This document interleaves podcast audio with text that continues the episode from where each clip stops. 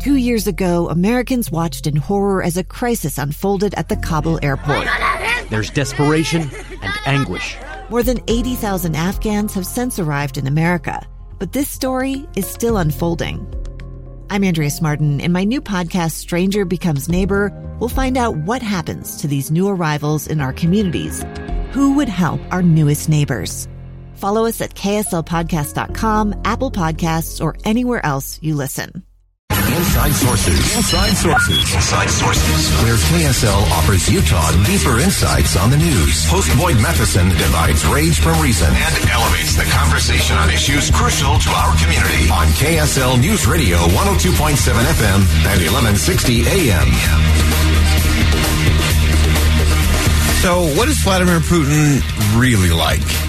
And how can the changes that Vladimir Putin has put in place in Russian society explain exactly what's going on inside of Russia today? Of course, Vladimir Putin first came to power in 2000. Dana Lewis uh, with the Nightly News was one of the first American journalists to interview Russian President Vladimir Putin. Uh, we had the opportunity here at Inside Sources to speak with Dana about that interview, about his first impressions of Vladimir Putin, how Russia has changed since he came to power.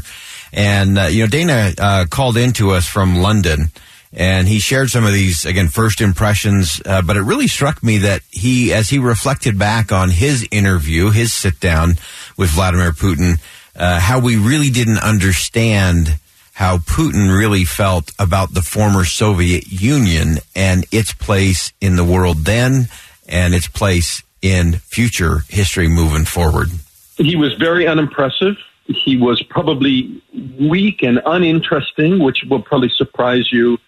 Um, later on, his image was built by the Kremlin into the, you know, the, the shirt off, uh, ride the bear, powerful leader of Russia. But at that time, he had just come from St. Petersburg. He was a deputy mayor. Uh, he had worked for somebody who was very liberal, um, very capitalist oriented, very Western oriented. But Putin at that time, we didn't understand his great mourning and regret for the Soviet Union. And later on, you know, here's an image. Later on, he would tell a story about how he stood in East Germany when the the Berlin Wall collapsed, when people were, you know, parading and celebrating in the street the reunification of Germany, the collapse of the Soviet Union. Imagine the party in the street. Putin stood in a compound outside of KGB headquarters with a, a pistol in his hand, threatening to shoot anybody that came near the building. This guy just has this dinosaur view of the world and regrets so so much the collapse of the Soviet Union when for the rest of Europe it was this great moment of freedom. And he still lives in that movie. That is fascinating perspective from uh, Dana Lewis. Again, he was one of the first to interview Vladimir Putin back in 2000. And I just found it so striking that he said, yeah, he was kind of weak and very uninteresting. Uh, just this former KGB guy and mayor. Uh, really not a lot to it. But uh, what struck him the most was his passion for the former Soviet Union. Uh, and just how he mourned the loss of that when the Berlin Wall fell, when uh, some of these other things that most of Europe saw as great moments of progress and freedom. Uh, he said he, he stood outside the KGB headquarters with a pistol, threatening to shoot anybody uh, who even got close. So interesting. Uh, so, in our conversation with Dana Lewis, uh, he lived in Russia for 12 years, and Dana provided inside sources a really unique perspective on what Russian society is really like under Vladimir Putin's rule. You know, people are just trying to live their life under the radar. If they pop up publicly, their businesses are taken or muscled out from them. It's a kleptocracy, a mafia state, and the inner Kremlin circle of Putin's has over time become much smaller. When he came to power in 2000, when President Boris Yeltsin handed over the reins to him, you know, there were a lot of Western leaning liberal economists, capitalists that, that were there and had a voice. And that has all disappeared. The circle has shrunk. Um, and I think with all kind of, you know, dictators and pe- people who survive through these vertical power structures in any country, over time, you know, studies will tell you that um, they they hear less, they're engaged uh, with far less people. And, and in Putin's case, it is the Siloviki, the people of power, which are security services, spy services, the army. And so it feeds this paranoia in the Kremlin, and their view of the world becomes very, very narrow and dangerously so. And that's uh, our conversation with Dana Lewis, who spent 12 years living in Russia, interviewed Vladimir Putin. And I, I think it's important. This, these are some important data points for us to understand both what's going on and what is likely to come next. The fact that he mentioned how isolated Vladimir Putin has become, that it used to be this larger inner circle that had a lot of Western leaning capitalists and economists and how they've all been replaced and all have gone away. And now it's a, a very inner circle of just power, the army, the spy services, which uh, I've always said that a, a leader that is isolated uh, rarely makes good decision. Uh, because the more isolated you become, the less input you have from various sources, the more you are surrounded by just yes men and yes women, the less likely you are to think critically, to think logically, to think strategically. And I think we've seen that especially over the course of the pandemic. Uh, all reports have suggested that Vladimir Putin has become even more isolated. Uh, I think basically now we're looking at a man who has an inner circle of one. It's him. Uh, and that never leads to good decisions from a leader. You get off balance, you get paranoid, uh, and uh, those things are, are clearly playing out. Now, in our conversation here at Inside Sources with Dana Lewis, he also said that Russian disinformation uh, is one of the biggest problems right now, especially inside of Russia. Uh, and often uh, that's a good way to actually predict what the Kremlin will do next. You can watch uh, what happens with the disinformation campaigns. Disinformation is a huge challenge for us right now. Inside Russia, how do you convince Russians that these actions are not being taken against Russians? Uh, but this is taken by the Kremlin, and that they are not getting the full story, and they need to hear it. And at the same time, Russia is doing things like talking about chemical biological weapons, suggesting that the U.S. has programs inside Ukraine. I mean, it's masterfully false for Sergei Lavrov, the Russian foreign minister, to turn around and say, oh, maybe there's an American plot to use biological chemical weapons in Ukraine. It's frightening because it lays the groundwork, paves the road for Russia to use chemical biological weapons and blame the West in that war, in that conflict. So a lot of people are frightened about the, whenever you hear this disinformation from Russia, it's very telling and, and in some ways predicts what we're going to see in this KGB style of disinformation in, in warfare and lying, as they did that there wasn't going to be an invasion and it was complete Russia hysteria. So the disinformation, uh, as as Dana described it, masterfully false, masterfully false. And so one of the things that we all should be watching is as we hear reports of what is being communicated inside of Russia, that often will give us a good indication of where Vladimir Putin is headed next. Uh, because he's preparing his disinformation campaign to his own people, as well as the disinformation campaigns he does uh, to those of us in the West and beyond. And so that's a good way to, to look at it. That's an important strategic uh, thing to look at is what is he saying internally? What is he saying externally? Uh, how is he trying to position that disinformation? Of course, we've heard wild claims uh, on what he's been saying to anyone who will listen around the world. But when we listen to what he says to his own people, uh, that's where we actually get some some important in, information and intelligence in terms of where he's thinking, what he's thinking, and where what he's likely to do next. Uh, so this is our conversation here at Inside Sources with Dana Lewis. He's an award-winning TV correspondent. He's spent a ton of time covering war zones. Uh, also has uh, his own podcast, Backstory with Dana Lewis. He's currently based in London. London. He was based in Moscow uh, as a correspondent for over 12 years. And we're going to stay with the conversation uh, and come back to more of Inside Sources conversation with Dana Lewis, his conversation with Vladimir Putin his interview uh, and what he continues to learn watching what's unfolding in Ukraine. Stay with us. Much more to come on Inside Sources. Inside Sources. NATO was swift to slap sanctions on Russia at the start of the invasion into Ukraine, but is there more the alliance could be doing or should be doing? And what does Europe think of all of this? Uh, in our conversation with Dana Lewis, again, Dana Lewis uh, spent uh, 12 years in Moscow as a journalist, was one of the first to interview Vladimir Putin after he came to power. He's an award winning TV correspondent, uh, has his own podcast, Backstory with Dana Lewis. Uh, currently, he's based in London, and he called in to uh, speak with us here at Inside Sources. And as we continued the conversation, uh, he said that Europeans view Russia's invasion of Ukraine as part of a, a broader attack on freedom and democracy.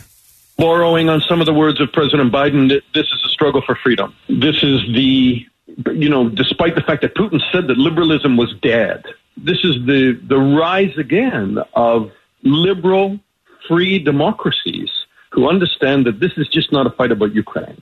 This is really about free uh, market economies and democracies in the world. And if Russia is not stopped in Ukraine, they will go forward into Latvia, Estonia, Lithuania, the Baltics, and then onwards around the Black Sea through Romania and Bulgaria and threaten Poland. So this is really, especially from the UK, which you know fought the Nazi Germany. This is really about that fight for freedom and a renewed sense that we have to draw a line and that we have to push back on Russia. And if we don't, we are lost because the, the military campaign in Ukraine will just continue. Putin's ambitions are far greater than just taking Ukraine. So again, someone who has sat across the table from Vladimir Putin, uh, saying that hey, his his goal is not Ukraine. Uh, it's much further than that. And so, if you go back to the the first part of our interview with Dana Lewis, and him saying you you have to understand how deeply Vladimir Putin mourned uh, the end of the Soviet Union, and when uh, the walls came down and when freedom really started to spread, uh, those were horrible days for Vladimir Putin. Those were sad days uh, for him, and so his view is is far beyond uh, just the border of Ukraine. And uh, he said that uh, his sense, again, Dana's uh, called us from from England, saying, "Look, throughout Europe, they know this is this is the struggle for freedom. This is this is more than than just Ukraine." And so you have to look at it just a little bit different. Uh, Dana went on to say that we could and should be doing more to stop Russia uh, a sentiment that he says is shared by many of the former military commanders. So I know a lot of former U.S. Army commanders uh, who are, some of them are still in Europe. A lot of them were former commanders of NATO forces um, who feel that in a cliche way, saying we can't have a no-fly zone, we can't have boots on the ground, that that is not enough, that we, that somewhere between doing nothing and doing something that would trigger a nuclear war with Russia, there's a lot of ground between those two abstract views, in that we cannot allow President Putin to do what he did in Chechnya. I covered the war in Grozny, where they flattened the city with fuel air bombs and just killed civilians endlessly. That there's something that has to be done in order to stop the Russian army. Yes, handheld stingers and anti-tank missiles are slowing them down, but they are going to destroy Ukraine. They're going to destroy those cities, city by city, from Kiev to Kharkiv to Odessa, and, and look at what's happening in Mariupol. I mean, 400,000 people trapped in there, uh, melting snow to drink right now with no food, and civilians are being killed daily. It's, it's just, these are war crimes. It's completely outrageous. So I think Dana's onto something that's important because we always talk about it here in terms of the false choice. And Dana did a good job of mapping that out. That look, it's it's not just a simple choice between doing nothing and just watching and nuclear war. There are a host of things in between. And Dana was encouraging, look, we've we've got to push more and push further. Nobody wants a nuclear war, obviously.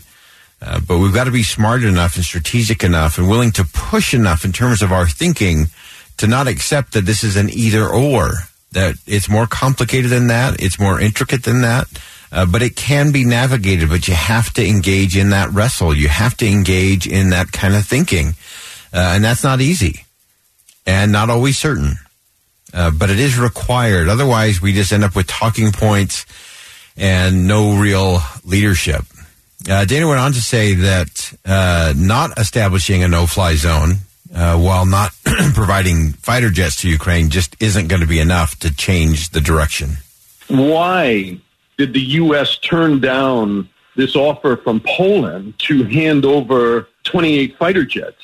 Soviet era fighter jets so that the Ukrainians can fly. If we're not going to give them a no fly zone, why don't we give them aircraft to at least police their own skies? The, the attacks on the city from artillery, from multiple launch rocket systems, from aircraft, from Russian aircraft, has to stop. So just saying, no, no, no, no fly zone, um, or don't supply aircraft because we don't want to be seen to be launching aircraft from uh, NATO bases like uh, Ramstein in Germany is is not enough. P- people don't want to see this unfold the way it's going, and and there has to be more to be done to protect Ukraine. So, as we were rounding out our conversation with Dana Lewis, uh, again, he's based in London, uh, 12 years in Moscow, uh, interviewed Vladimir Putin, Putin early on uh, when he first came to power, uh, has sat across that desk and, and has been able to really look and follow uh, and see his progression and what he's done over the last two decades. Dana rounded out our conversation saying that NATO may come to regret not adding Ukraine as a member. That's where a lot of the debate has been. Listen to how Dana framed it. NATO has expanded not because NATO wanted to reach out and claw their way across Europe. It's because of all these countries that lived under Soviet occupation are, are banging on the door saying we want to be part of NATO so that we're protected. Ukraine was one of them. Georgia was one of them. And a lot of people will look back and say we made a mistake by not allowing them into NATO because then this ta- attack wouldn't have happened. Putin is going to keep coming. So you, you either have an alliance that can protect one another or, or you allow him to take more territory. It's a really interesting perspective. Uh, had NATO been allowed, uh, had NATO allowed Ukraine to join earlier, would that have been a deterrent to Vladimir Putin? Uh, knowing that under Article 5 of, of the NATO Charter, uh, that invasion on one is invasion upon all. And I do think it's an important thing that Dana pointed out that I think often gets missed is, you know, NATO's expansion uh, was not necessarily because they were trying to just gobble up all of this territory and have all of these uh, places close to Russia. No, it was because all of these countries that had lived under Soviet rule knew what that was like and wanted to make sure it didn't happen again. We talked about this last week. Those who fight most fiercely for freedom are those who have had it taken away. And they understand that. Uh, we also talked last week that the most decorated unit in United States military history was that of the, the Nisei, the next generation of Japanese Americans whose parents had lost uh, possessions, who had been taken to internment camps, uh, and they fought most fiercely, fiercely, because they knew, they knew what it's like. They they know what happens when freedom falters. And I think that's part of what we're seeing in terms of what's happening in Europe and their feelings toward it. We've uh, praised those in Poland, the extraordinary work they're doing to help refugees. And we're going to continue that conversation uh, as we move things forward today. There's a lot to get through, a lot coming up here in hour number two of Inside Sources. Stay with us. Top of the hour news is next.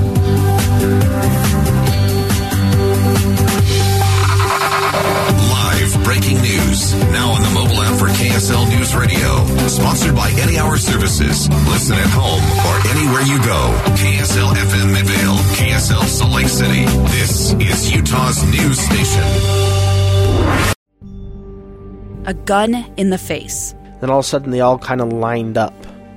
They pointed their guns at me.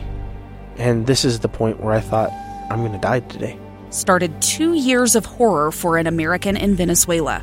They said, You need to give us your phone and get ready because you're coming with us. I'm Becky Bruce, and I spent a year researching and piecing together Josh and Tammy Holt's story about their ordeal in a notorious prison. That's when everything started to turn bad. We had another pound on the door. Boom, boom, boom. And there was the police once again. You can binge all of the episodes of Hope in Darkness on KSLPodcasts.com or wherever you get your podcasts.